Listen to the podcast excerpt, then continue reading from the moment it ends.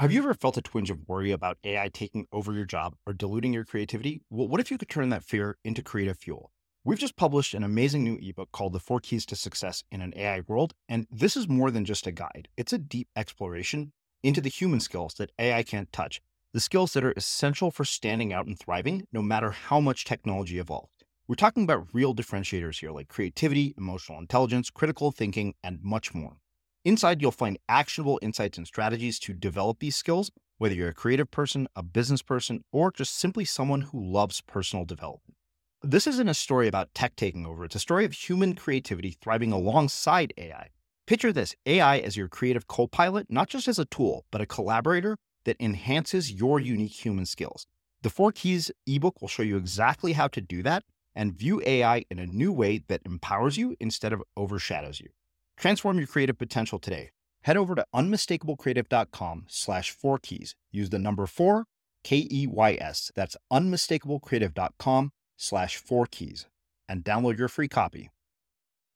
I think if you sort of take this hero's journey and you just, or even just in general, think about the story arc of beginning, middle, and end, protagonist, antagonist, and you position what you have to share in this framework it naturally will resonate with people and it will become more memorable. Uh, it will it will more deeply impact them, and crucially, in today's society, it will become more likely that they can actually advocate for that story and that they can tell that truth to someone else.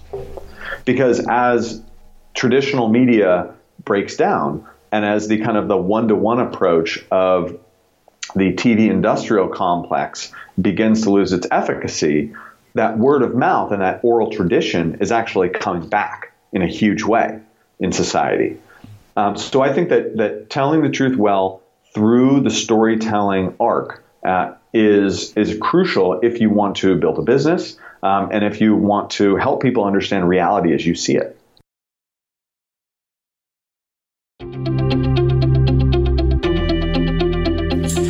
I'm Srini Rao, and this is the Unmistakable Creative Podcast, where you get a window into the stories and insights of the most innovative and creative minds who've started movements, built thriving businesses, written best selling books, and created insanely interesting art.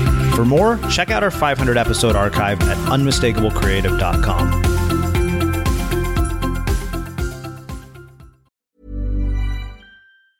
Hey, it's Ryan Reynolds, and I'm here with Keith, co star of my upcoming film, If, only in theaters, May 17th. Do you want to tell people the big news?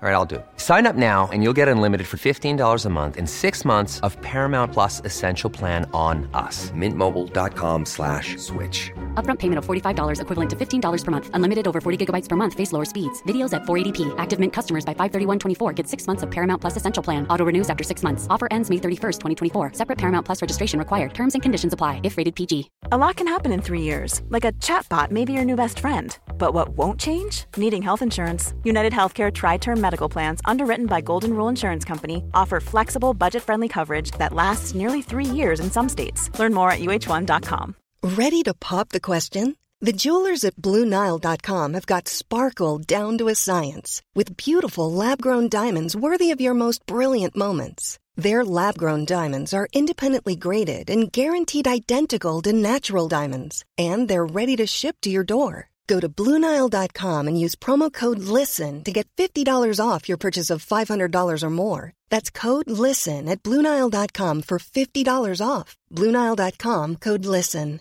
Many of us have those stubborn pounds that seem impossible to lose, no matter how good we eat or how hard we work out. My solution is PlushCare. PlushCare is a leading telehealth provider with doctors who are there for you day and night to partner with you in your weight loss journey. They can prescribe FDA-approved weight loss medications like Wegovy and Zepbound for those who qualify. Plus, they accept most insurance plans. To get started, visit plushcare.com slash weight loss. That's plushcare.com slash weight loss. I'm Sandra, and I'm just the professional your small business was looking for. But you didn't hire me because you didn't use LinkedIn jobs. LinkedIn has professionals you can't find anywhere else, including those who aren't actively looking for a new job, but might be open to the perfect role, like me. In a given month, over 70% of LinkedIn users don't visit other leading job sites. So if you're not looking on LinkedIn, you'll miss out on great candidates like Sandra. Start hiring professionals like a professional. Post your free job on linkedin.com/people today. As creators, we're always on the move. Whether it's a live podcast event, a pop-up shop, or a workshop, we're constantly interacting with community, and that's where Tap to Pay on iPhone and Stripe comes in. Imagine this you're at a live event, a listener loves your merch, or a participant wants to sign up for your course on the spot. With Tap to Pay on iPhone and Stripe, you can accept their payments right there and then, right from your iPhone, so there's no extra hardware or no delays. Total game changer. It's not just for creators, any business owner can do this. It's about making transactions smoother and much more personal, growing your business in your way. We've been using Stripe for our products and courses for a long time, and now with Tap to Pay on iPhone, you can take your business to the next level too. So visit stripe.com slash tap iPhone to learn more.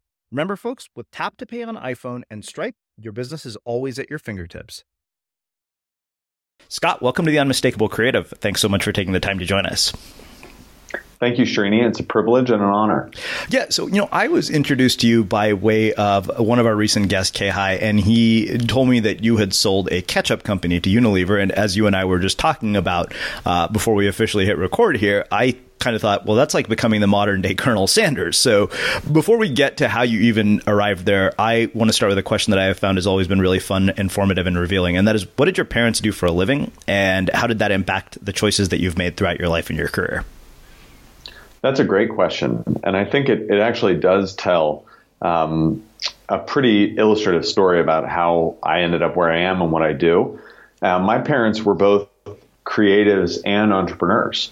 And so my mother was a producer and my father was a director, and they worked in til- film and television production. So in in some ways they were business people, and in some way they were storytellers. And fundamentally, they put business and storytelling together. So they sort of rose in their career at work, doing network television, um, doing kind of documentary work, and then they began to communicate on behalf of companies and corporations, focusing on technology, biotechnology, uh, medicine, things like that. And so I always really, from an early age, got to be witness to both the creative process of a truth well told and in telling a story, and also witness to the entrepreneurial process and the business process of how do you develop relationships, how do you organize resources. And so I started actually um, from an early age playing with video cameras, shooting video, and because we had installed on our home computers things like Photoshop and Premiere and Final Cut Pro, I was actually at an early age starting to make um, videos and things like that and, and show them to my friends. And so that that actually kind of helped me catch the creative bug um, as well as the entrepreneurial bug. Mm-hmm. You know, I, am curious. Uh, one, what kinds of things about the entertainment industry that maybe outsiders uh, don't see or experience? Uh, you, you, know, you'd have to, to, share having been up so up close and, and personal to it. Uh, and, and, I'm curious, you know, having parents who worked in a creative field like the entertainment industry, which is pretty much known for you know huge risks with huge payoffs, did it inform your own perspective on risk? You know, it's it's funny because entertainment is absolutely one of those risk and reward. Um, you know, it's at the high end of the risk and reward uh, trade-off spectrum, and the kind of work that they did, communicating on behalf of companies, was much more about um, corporate communications. It was much more kind of project-based. Mm-hmm. Uh, it didn't necessarily uh, predicate itself on something going viral or being really critically acclaimed or being really popular in order for them to see a benefit. Uh-huh. Um, so in some ways, it wasn't necessarily that same creative uh, or entertainment dynamic. However, my first internship out of college was at a startup television station called Plum TV. And it was a television station that was started by one of the founders of Nantucket Nectars, who also went to Brown, which is which is how I found the company and it was focused on producing television and entertainment in sort of uh, ritzy resort areas during uh, summers and uh, holiday seasons around America. So I was actually as a, as an 18 year old kid in the Hamptons. Uh, but and I was living in a house on fifty dollars a week for food and all my expenses and things like that. And what I learned from that is that in terms of misconceptions that people have about the entertainment industry, somebody in that job said, you know, it's the industries that appear the most glamorous from the outside uh-huh. that are actually the least glamorous on the inside.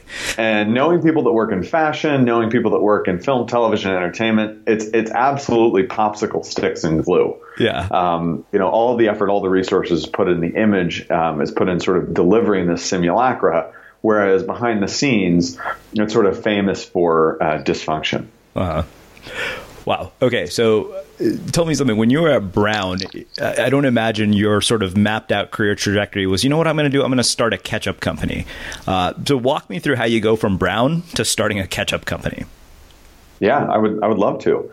Well, it, it really starts, you know, even before um, Brown, I always was really skeptical of business and skeptical of big business. You know, someone who loved creativity, who loves storytelling.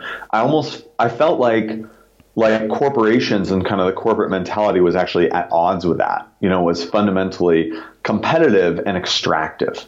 Uh, you know, growing up in the 90s and hearing stories of sweatshop labor and uh, environmental pollution, you see these kind of negative externalities and you see corporations really portrayed in the media of doing bad. Um, and what I learned at Brown in taking some classes and in really just opening my eyes up a bit was that that wasn't the only way to do business. Mm-hmm. And that there are other businesses that are formed around principles, um, businesses that are formed around values, uh, that actually, when their business grows, the positive impact that they have on society grows, and it creates an incredible flywheel for that impact and for that benefit because in our society, which is organized around business and economics and capitalism, that's how something grows. And I think you see that in a lot of the one for one models uh, of late that have been uh, growing sort of from entrepreneurial businesses to now uh, global enterprises. And I think that even something like, you know, IKEA, for instance, which built into its business model is encouraging people to work with their hands to um, to minimize the amount of carbon that's produced in the shipping process uh, and to actually build something and be part of that no matter if you're in an urban or suburban environment you know he, ikea is not a for is not a, a nonprofit um, and i don't even know really how they think about their social mission in depth yeah. but just getting people back in touch with building things i think is a, is a positive thing so back to your question, you know, starting in sort of with an interest in filmmaking and in television and creativity, at some point I realized, you know, I can teach myself this stuff. Um, and modern culture and media, sort of studying linguistics, these kind of things came very natural to me. But what didn't come natural was economics and was finance. And it was sort of a dark art to me that I was a little bit scared of, but kind of interested. And I knew that there was some power behind that. And so it was in learning uh, economics and, and taking further classes in entrepreneurship that I realized that that economics, finance, and business is a really powerful tool to create change, um, to organize resources, to motivate people, um, to have a contribution to society, and enables others enable others to have a contribution to society. And uh, of course, after that, I ended up on a uh, an investment banking uh, high frequency trading desk which is of course the sort of the polar opposite of purpose driven business uh, but that was incredibly uh, educational in and of itself yeah. Uh, at, at, that time and you know when we were at brown uh, my my co-founder mark ramadan and i started to talk about how bizarre it was that across every aisle of the supermarket there was a better version of every product and this was an idea that had, um, you know, first been planted in my head by another friend of mine, um, one of our original co-founders named Brandon, who said, you know, when you look at mustard, there's Dijon mustard, there's yellow mustard, there's sweet mustard, there's honey mustard, but there's only one ketchup. And it was a little bizarre that people were interested in organic dairy, they were interested in grass-fed beef, uh, farm-to-table dining, uh, but here in ketchup, this quintessential American food. There was no variation, and it really resembled, at the time, uh, ingredients that resembled industrial products more than they resembled food products. Mm. They had the same bottle shape, Um, they had the same material, the same kind of p- positioning. And that was really how we started to recognize that there was an opportunity here and that there was a white space to serve a market and to serve people uh, in a way that they had never been served before by creating not just a cheaper version of ketchup, a commodity version of ketchup, but actually a better version of ketchup that was made from real food ingredients, that was all natural, uh, and that had character to it, that was able to tell a story and provide something for people to connect with. Mm. You know, something you said earlier uh, really struck me. You said, you know, uh, story is a truth well told, and I, I, couldn't let that go. I wanted to come back to that and have you expand on that in more detail. Uh, talk about what you meant by that, how it is applied in your business, and how other people could apply it in their lives and their own work. Great. That's a great question. And full disclosure, I believe that is the advertising agency McCann Erickson's slogan. Okay. So I did not make that up. That I think their slogan is truth well told. But yeah. you know, you that's the other thing is I think Picasso said uh, good artists copy and great artists steal. So I nicked that one from McCann. Um, but truth well told is, you know, it's the concept that that the context that you position something in and the way that you share information can really make an impact on whether or not your message resonates or not. Now, human beings we co evolved with stories around campfires. Stories are how we make meaning. And I think that look, if you look back to kind of the fundamental hero's journey that Joseph Campbell researched and looked at ancient texts, uh, looked at kind of the Vedas, looked at the Roman and Greek uh, myths, look at the North, Norse sagas, there was this cycle in which you have a character, a protagonist who we'll call the hero. They they live in their world, and then all of a sudden there is something that makes them change. There's a call to action. There's a reason for them to change uh, the status quo of their life, and they're they're called to this action. They're called to this challenge, and they go through um, a journey that that ultimately they grow from, that they triumph in, and then they bring the knowledge from that journey and from those challenges back to society and they begin contributing. And I think if you sort of take this hero's journey and you just, or even just in general, think about the story arc of beginning, middle, and end, protagonist, antagonist, and you position what you have to share in this framework, it naturally will resonate with people and it will become more memorable. Uh, it will it will more deeply impact them, and crucially, in today's society, it will become more likely that they can actually advocate for that story and that they can tell that truth to someone else. Because as traditional media breaks down, and as the kind of the one to one approach of the TV industrial complex begins to lose its efficacy, that word of mouth and that oral tradition is actually coming back in a huge way in society. Um, so I think that that telling the truth well through the storytelling arc uh, is is crucial if you want to build a business um, and if you want to help people understand reality as you see it. Mm-hmm. Does that answer your question? It does, um, and it raises another question, as you might imagine. You know, you mentioned the calling, and you also said that uh, working in high frequency trading on Wall Street was the exact opposite of value driven business. And I'm curious if part of your calling came at that time that caused you to leave it. Yeah, you know, I think as and obviously the, the listeners who have listened to Kay's story maybe heard a little bit more about this. And yeah. you know, I, I don't think it was necessarily like I was quote unquote like so like fed up with it or anything like that. But uh, you know, I came to a realization working in finance that it was really intellectually stimulating. It was a great learning process, and I actually was fortunate to work with really incredible, intelligent people of very high character um, some of whom took me under their wing and developed me. And um, I'm extremely grateful for that experience. However, no matter how good you are at your job, you are not making an impact on culture. You're not making an impact on society. The, when you walk out of that office building, you see no evidence of your work. And what I love about working in food uh, and working in the what, what, you know, what what in industry parlance is called you know consumer businesses or consumer packaged goods is that the work that our team does here and the work that we do actually shows up on restaurant tables. It actually shows up in recipes. It shows up in people's refrigerators. It shows up at family dinners.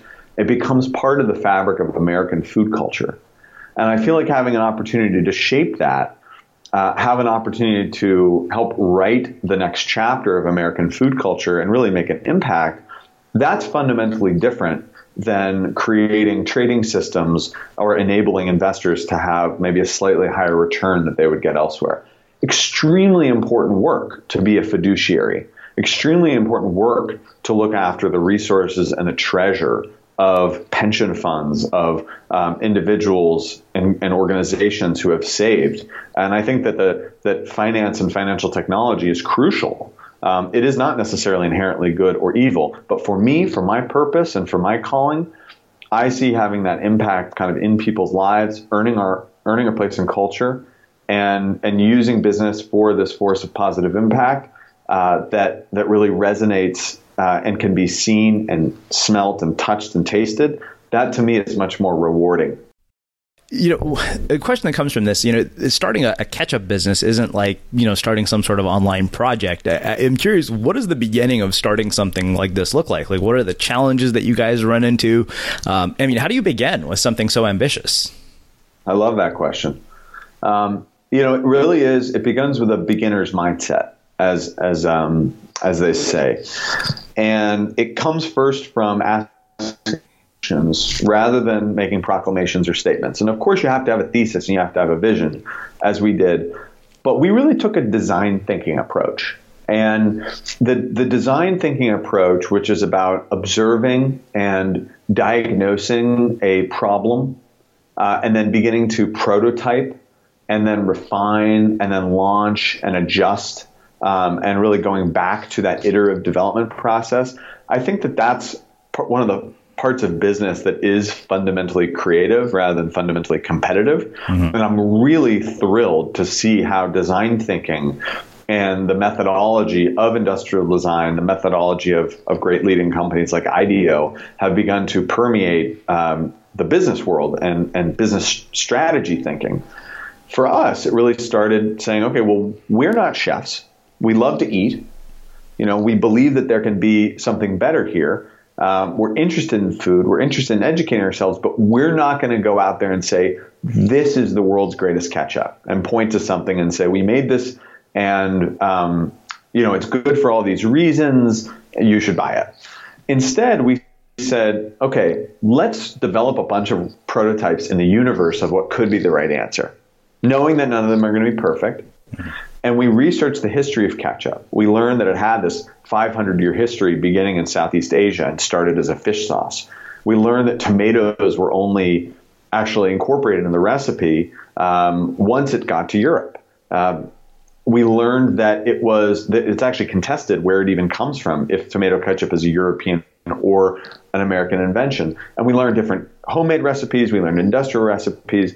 We created six different recipes for ketchup and then we slipped little invitations into our friends' mailboxes that said, Sir Kensington invites you to a ketchup tasting. People thought we were out of our minds, but they were used to it at this point. so, jacket required. They showed up. We're serving drinks. We're playing uh, music. Our friend is DJing, and we have people fill out these scorecards where people are at, where we're asking them questions and totally blind taste tests. We gave random numbers to all of these ketchups, and we asked does this taste good? You know, a scale of one to five. Yeah. Would you eat this every day? Is it, does it taste like ketchup? Does it taste healthy? Uh-huh. We would ask these questions that probably, if you look, you know, a survey designer or a focus group person would probably, um, you know, absolutely poo-poo this approach. But um, very non-scientifically, we got this really human feedback from people, and we turned uh, a focus group really into a party. We threw this party, and that's how we got the feedback to figure out what was the actual recipe that we should move forward and then bring bring to market. So it started with listening and it started with curiosity, and it just continued. And you know that answers the question of how did you get to your recipe, which of course has changed significantly since the beginning. Uh-huh. Then there's also, well, how do you go about, you know, manufacturing something, right? Yeah. You're not just spinning up an Amazon, uh, you know, cloud account. You're not right. just, uh, you're not, you know, you're at the time there was no LegalZoom. Yeah. Uh, at the time there was no FreshBooks. So, and this is, you know, we started this business in 2010. And um, ap- apologies to anyone at LegalZoom or FreshBooks had you already launched by then, but you, you, get the idea. Yeah. Is it was very manual, and we had to go. We went to. We got to go to trade shows and industry uh, gatherings where we could learn about all the different manufacturers that could work with us. We learned about the freight system. Uh, we learned about the way that distributors mark products up and work with retailers and some of it, some of it, we were like, oh yeah, that makes sense, and some of it, we were like, that makes no sense at all. Mm-hmm. And Srini, what's amazing is I think that we're seeing a lot of change in retail. Um, we're seeing a lot of change in consumer preferences, obviously driven by the demographic shift from baby boomers being the primary purchasing demographic to millennials being the primary purchase demographic, and their tastes are changing because of the internet, and also commerce is changing because of the internet and the rise of Amazon um, and and all of these different online retailers.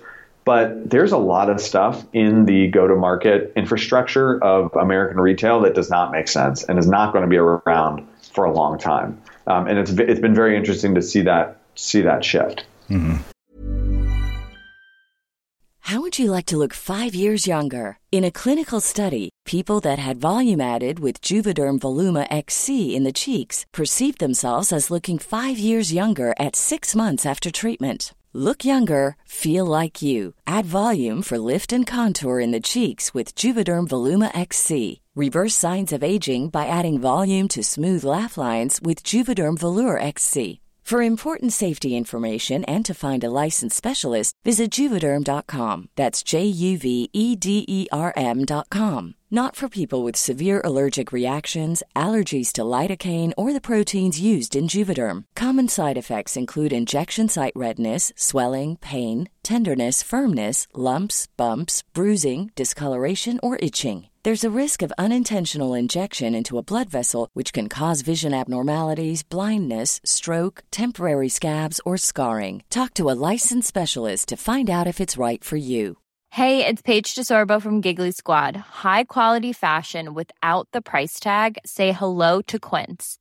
I'm snagging high end essentials like cozy cashmere sweaters, sleek leather jackets, fine jewelry, and so much more. With Quince being 50 to 80% less than similar brands. And they partner with factories that prioritize safe, ethical, and responsible manufacturing. I love that. Luxury quality within reach. Go to quince.com slash style to get free shipping and 365 day returns on your next order. Quince.com slash style.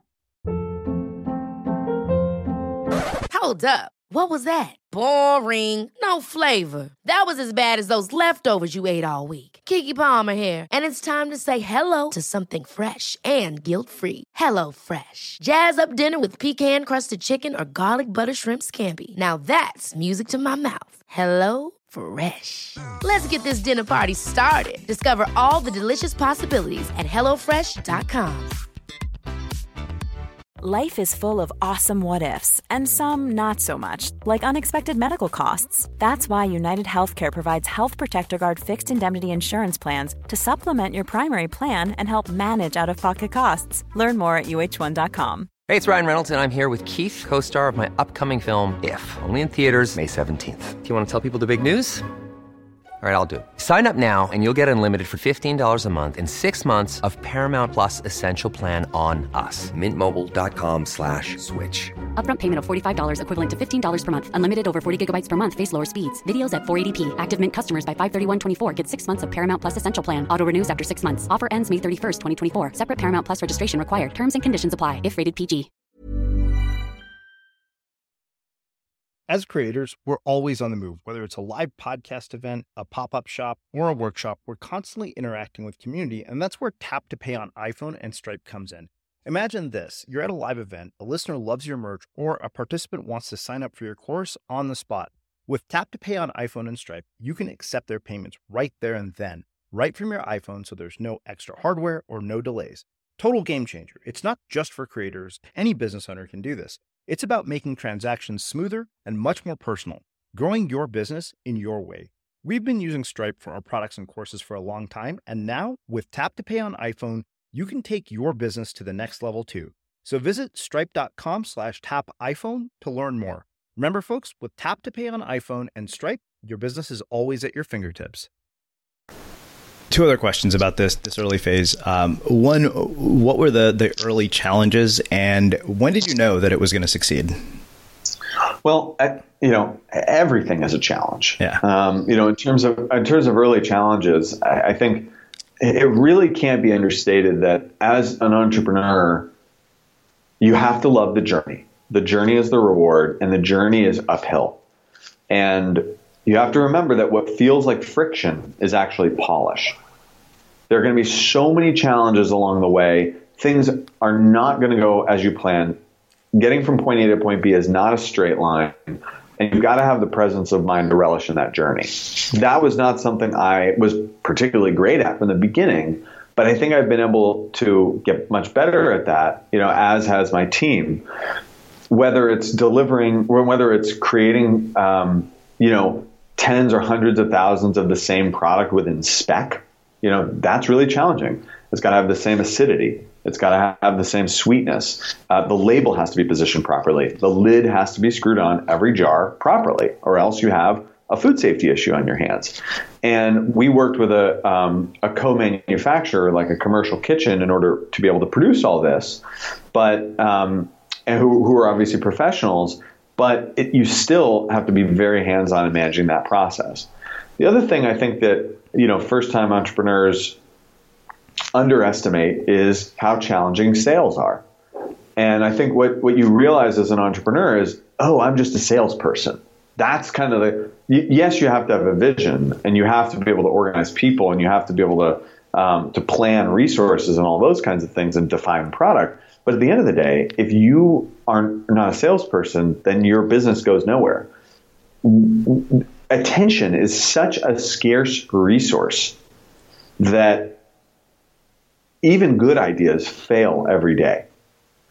And what's really challenging about this and what creates a lot of cognitive dissonance is that we see these wildly successful things succeed with no sales effort or no marketing effort. Look at fidget spinners, right? Selfie sticks, mm. hoverboards. This is a very recent phenomenon that we look at, or we look at YouTube channels with hundreds of millions of views. Um, occasionally, there is something that breaks through. And it does happen, you know, things do go viral, but man, those are few and far between. And you've really got to focus on a concerted effort to to sell your product, gain distribution, and earn your place in culture. Yeah. Well, it's funny you bring up virality in particular because I've noticed, you know, uh, you know, we, we've had a lot of stuff that has done extremely well content wise recently, but the funny thing is, like to get to the point where we can produce content like that has been eight years in the in the making. You know, and exactly. you often see virality happen. You know, and if people don't have anything to back it up, it's you know you're you know in the spotlight for a week and an afterthought a week later. Right, right. That that yeah. I mean, it, it can just come and go like that, and and then you also look at you know the Beatles, mm-hmm. famous for um, playing show after show, night after night, in total obscurity in Hamburg, Germany. Yeah. Or, you know, the Smashing Pumpkins for years and years and years in complete obscurity. Uh, Billy Corgan having to like get his whole band off of heroin and get them in the studio to produce these albums. Man, if I were in that situation, I'd be like, forget this. You know, this is not going anywhere. Yeah. And then you get a bullet with butterfly wings, and it changes a generation of music. So, speaking of selling, um, you sold Kensington to Unilever. Um, tell me what that moment was like, and more importantly, what misperceptions do you think that people who haven't experienced something like that have about moments like that? Uh, that that's a great question. Um, so could, could, could you just repeat that because I want yeah, to make sure absolutely. that I do justice so, to your first part. Yeah. So tell me about the experience of selling a company to Unilever, which you know by all accounts is a huge success. But the thing that I'm actually much more curious about is what misperceptions do people who haven't experienced something like that in their lives have about moments like that? Okay, excellent. Um, so the experience of, of selling Sir Kensington's to Unilever was it was you know fantastic and in some ways surreal. You know, when we started, we we were literally just kind of in our dorm room, you know, making ketchup over stoves, and we had this sort of fanciful idea of a fictional Victorian gentleman named Sir Kensington, who's a spice trader and a Victorian naturalist, and he embodies this character of integrity and charm that um, typify our products. And people thought we were crazy. Um, you know, I mean, it's it's sort of a bizarre thing to think that anything like this could really become part of mainstream culture. But over time, as we built this, we realized that this wasn't just about novelty. It wasn't just about a gimmick. This was ultimately about the power of food, the power of food to connect people to each other and to community, the power of food to connect us all to nature, which is something that we're also starved for, um, and also the power of food to to make people curious and to um, really get them to ask questions about where things come from, about how things are grown, um, and really think about what they're eating and what's going in their body. Now, having Unilever take note of this and see what we're doing and see an alignment in our mission to bring integrity and charm to ordinary and overlooked food and their sustainable living plan and the fact that they were also founded not by a fictional Victorian gentleman, but by actual Victorian gentlemen, uh, people that recognized the power of soap to eliminate bacteria and to contribute to human health and wellness. Um, founded by uh, Victorian gentlemen that, that actually created uh, civic institutions for their workers. They built a town to produce soap and they actually thought about stakeholder value rather than just shareholder value. That ethos, which dates back to the late 1800s, is exactly the same ethos that we run our business with today and the way that they run their business as well. And so it's actually just such a fantastic partnership between these companies of, you know, absolute different order of magnitude, uh, different scale of business, very different product lines in some cases, but with the same ethos coming together. That to me was surreal and it was fantastic because it was a recognition that what we're doing now and what we're putting all this work into will actually live beyond us. This is something that, with the ethos that they have and the approach to business, can be part of American food culture and global food culture for generations to come. All you know within the realm of long-term thinking. Mm-hmm.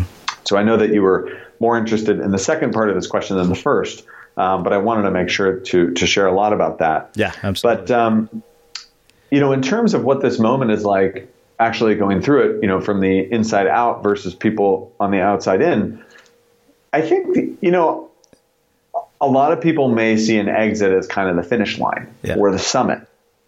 Um, you know, it, it's where you've delivered what you set out to deliver.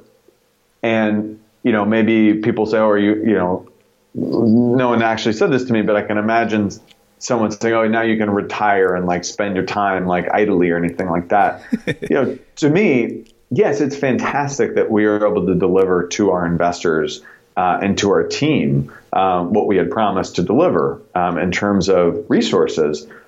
But this is just the the this is just the beginning of a new beginning. Yeah. This is another stop on the journey. And what I tell my team is we're not at the summit of the mountain. We're we're still climbing the mountain, but we found a nice little sort of um, mountain pasture, and we we should and we can celebrate. Let's have a little snack. Uh, let's put out our our picnic blanket and enjoy the vista.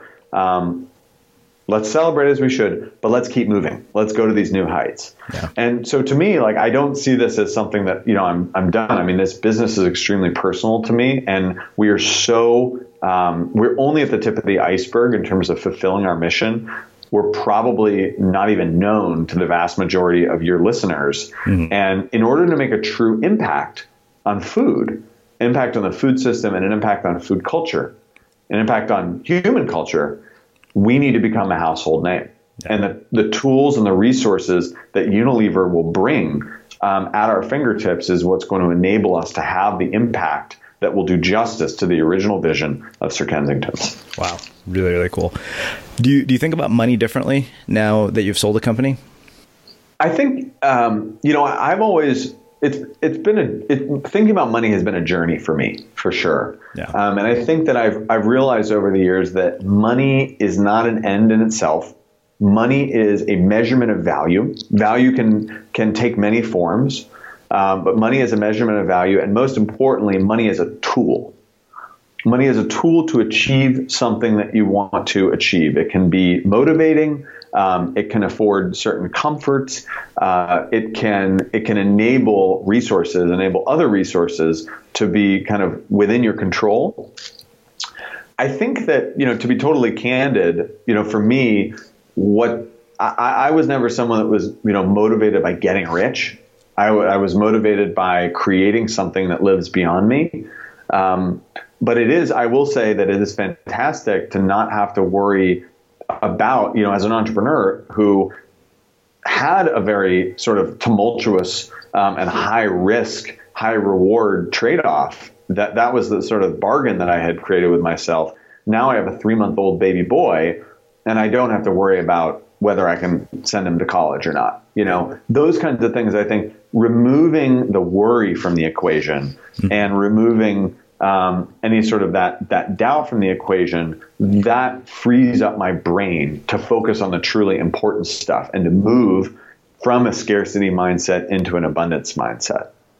Now, I'll also have to say that, you know, I would say in a perfect world, you should be able to, to make that move without actually getting money because it's really all about what's in your mind. You know, if you're worrying about something, you can either change the world around you or you can change what's in your mind. And the, your mind is the only thing that you truly have control over.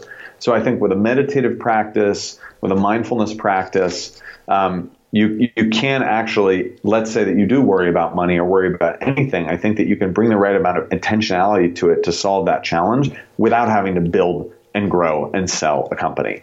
But I will say that it does it does afford me a, a wonderful level of peace of mind. Hmm.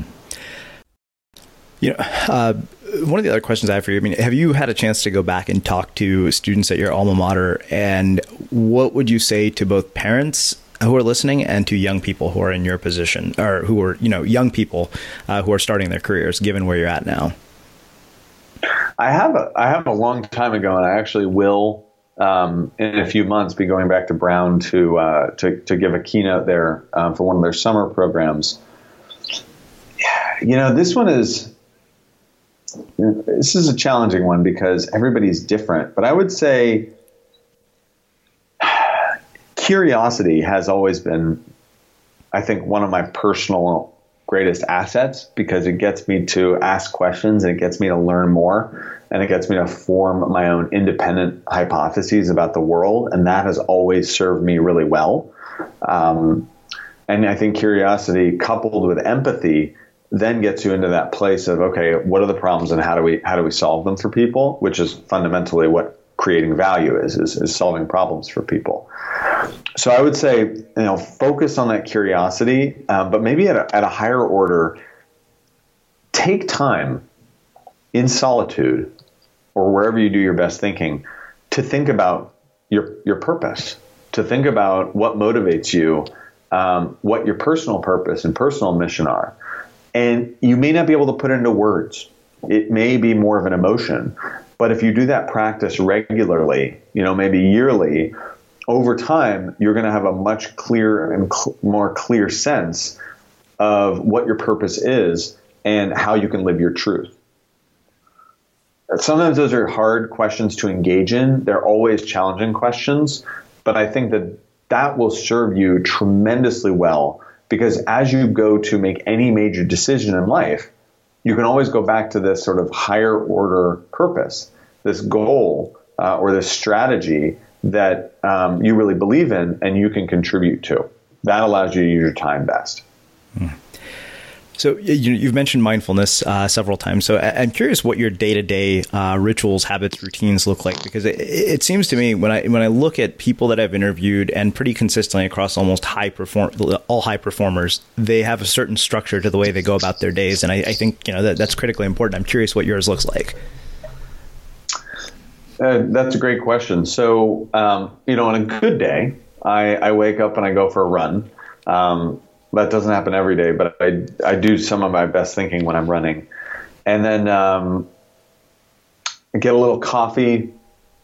Um, sometimes from a from a shop early in the morning, take it up to my apartment, and then uh, I do meditate every day um, for 20 minutes, which is a it's a fantastic, you know, uh, the kind of thing that you you don't necessarily feel in the moment exactly what it's doing, but I think over the about year and a half since I started meditating, I definitely feel more present um, and an expansion of consciousness that allows me to be more aware and more intentional. And then uh, I typically eat some breakfast and then on most days head to the office. And uh, you know, this is some something that I want to be more intentional about. Uh, but there's a there's a great essay by Paul Graham called "Manager's Schedule, Maker's Schedule." Srini, have you ever read that? I think that? I have. I, I, know of it. Um, I have Paul cool. Graham's Hackers and Painters book, so I don't know if it's in that one, but I, I know what you're talking about. It may it may be it may also just be on his website. You can yeah. put in the show notes, but he has this point that like there's two kinds of schedules. There's a manager's schedule, which is exactly what you'd look at in like an at a glance day planning calendar, where you see uh, like lines at every hour and there's slots in this calendar and you can slot people in you can you can you can slot other things in people can grab time in your calendar and you go from meeting to meeting and you're present in those meetings you sort of have that function you have that meeting and then you move on. Um, and then there's the maker's schedule which is that to get in a state of creative flow, whether you are writing something or you're developing code uh, or you're working on something visually, maybe it's graphic design, to get in a state of flow, you really need to put yourself in a place to do that. It's going to take you 15, 20 minutes to ramp up. Then it's maybe going to take you an hour two hours. Time is going to fly by. And then you're going to run out of creative energy and you're going to wind it down. Now, you can't really get anything done in a one hour period if you're on the, you know, if, if you're making something. So a maker's schedule is more like half day increments, whereas a manager's schedule is more like hour increments. One of the challenges I have that I want to be more intentional about is that I am a manager and a maker. So I do need to attend meetings. I do need to approach my calendar in a slot basis and it fills up. But also, my role at this organization is that my responsibility is to paint a vision for the future of where are we going. Uh, it's to set the cultural standards of, of what, what, do we believe in and, and in detail. Um, it's to often create compelling, creative content, both visual content uh, and verbal content of applying that storytelling approach and showing the world how we fit into culture, helping our sales teams and our marketing teams be better advocates in a purpose driven way. And that kind of stuff, you can't like slap that into 25 minutes. So I think that I uh, that's something I want to I want to work on more and more. But you know, maybe if you talk to me in a year, I'll have nailed that. and then and then almost every day, at the end of every day, I cook. I love to cook. Um, you know, cooking for me is something that is very it's cultural because I always love to learn about different food cultures, whether it's Italian or Indian or Chinese. Um, and and it's also something that is very tactile. I love to work with my hands. I love, frankly, the control element. You know, anything that goes wrong in the kitchen, you can fix it in like ten minutes. Anything that goes wrong in, in the office in business could take ten years to unwind some of that stuff. So um, some of those things are irreparable. So there's a there's an element of control, an element of creativity, and also I love cooking for my wife um, because it's one of the ways that I, one of the small ways that I can give back to her because she's provided and enabled me in so many ways. So I love to cook, and then um, I love to be present with her, and I love to read. Awesome. Well, I think that makes a fitting sort of way to finish with my, my final two questions. You know, you mentioned reading, and my next question was going to be, um, what is one book that you would recommend to our audience that has uh, had a profound impact on your life and your work? Oh God! Oh man, this one is so good. I can only get one. Can I get? can name more than one. Okay, okay, okay. So the first one, everyone has to read immediately. It's called *Sapiens*. Yep, great book by Noah Yuval Harari. Yeah, extremely important. It's a master narrative, so you're going to have criticisms of it. There are many criticisms of it, but you know, cut the guy some slack. I, I, I, think it's. I think it, that is that is truth well told. Yeah. Um, the second, uh, which I know you you've um, mentioned before, is uh, the War of Art. Uh huh. And that that that book is fantastic about sort of your own relationship with your willpower and your own sort of embracing of creative confidence and a, a bias towards action, which I recommend everyone read. And then the third is a really cool book that a friend of mine named Thomas Thwaites wrote. Um, this one is less well known, but it's called The Toaster Project. Have you heard of this? I haven't. So this guy is at um, uh, the Royal College of Art in the UK, and he's in his his, ma- his master's thesis. He says, "I'm going to make a toaster from scratch, completely from scratch, which means that I cannot use any man-made elements in the toaster. So I can't just like buy um, copper wire and plug it into the toaster." And so, and so instead, he actually goes to copper mines in England and harvests, captures copper from copper ore and, and these, these copper pools using these old sort of metallurgical techniques. He goes to mines and he, he mines mica, which is something that's used in the, the heating elements and coils of this toaster. Um, and, he, and he figures out basically how to make a toaster um, from scratch. And his point is and it's extremely hard to do. And he, he can't, I won't spoil the ending, but he can't obey all of his own rules and guidelines. But here's something that, you know, and he's English, so he says, you know, for six quid or six pounds that they, they sell at the corner shop, it, it would take me thousands and thousands of dollars to replicate this thing by myself using no, um, you know, infrastructure or technology. And the point that he's trying to make is how incredibly interconnected our supply chains are and how there's not one single entity or not even one single organization that from soup to nuts can produce a toaster.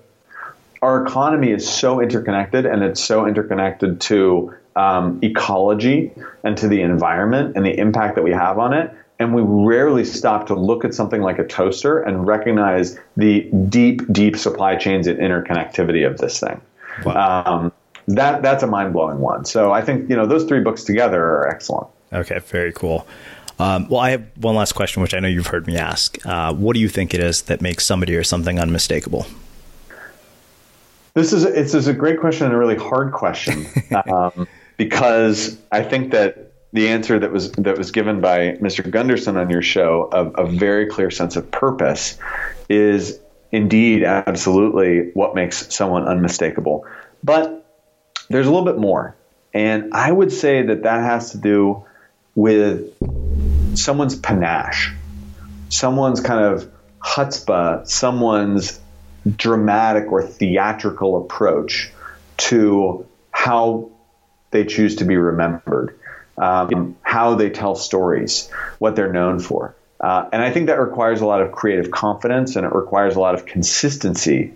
But I think that what makes someone unmistakable is when they're not just a person, and they're not just a friend, but they're also a character. They're a character that comes in and out of your life. Uh, and I, I, love unmistakable people like that. Well, I, I, can see now why Kay referred you to us. Um, where can people learn more about you and your work? I'm guessing grocery stores.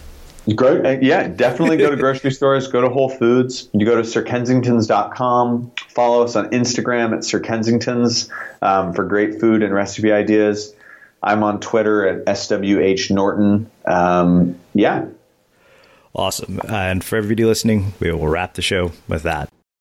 Thank you for listening to this episode of the Unmistakable Creative Podcast. While you were listening, were there any moments you found fascinating, inspiring, instructive, maybe even heartwarming? Can you think of anyone, a friend or a family member who would appreciate this moment? If so, take a second and share today's episode with that one person because good ideas and messages are meant to be shared. Ever catch yourself eating the same flavorless dinner three days in a row?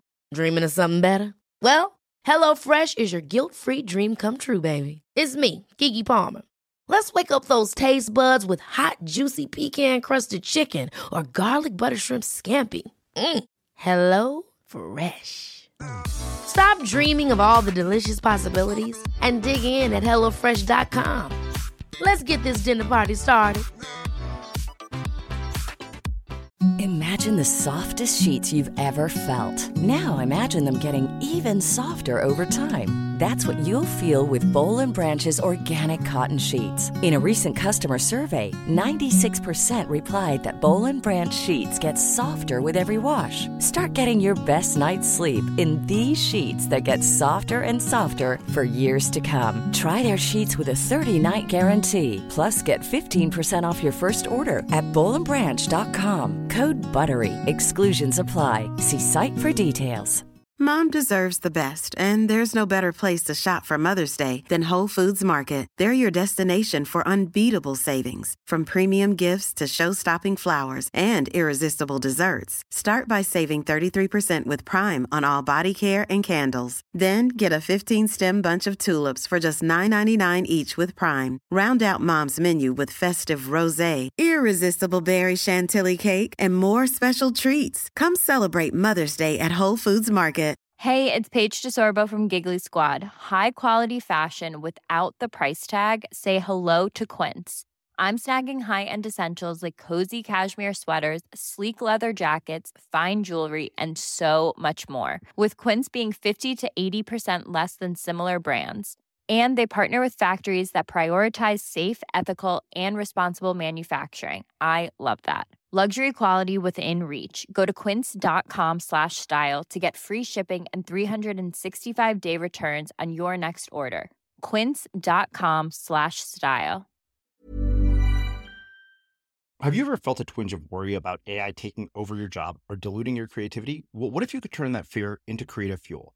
We've just published an amazing new ebook called The Four Keys to Success in an AI World. And this is more than just a guide, it's a deep exploration into the human skills that AI can't touch, the skills that are essential for standing out and thriving, no matter how much technology evolves. We're talking about real differentiators here like creativity, emotional intelligence, critical thinking, and much more. Inside, you'll find actionable insights and strategies to develop these skills, whether you're a creative person, a business person, or just simply someone who loves personal development. This isn't a story about tech taking over, it's a story of human creativity thriving alongside AI. Picture this AI as your creative co pilot, not just as a tool, but a collaborator that enhances your unique human skills. The Four Keys ebook will show you exactly how to do that and view AI in a new way that empowers you instead of overshadows you. Transform your creative potential today. Head over to unmistakablecreative.com slash four keys. Use the number four, K E Y S. That's unmistakablecreative.com slash four keys and download your free copy.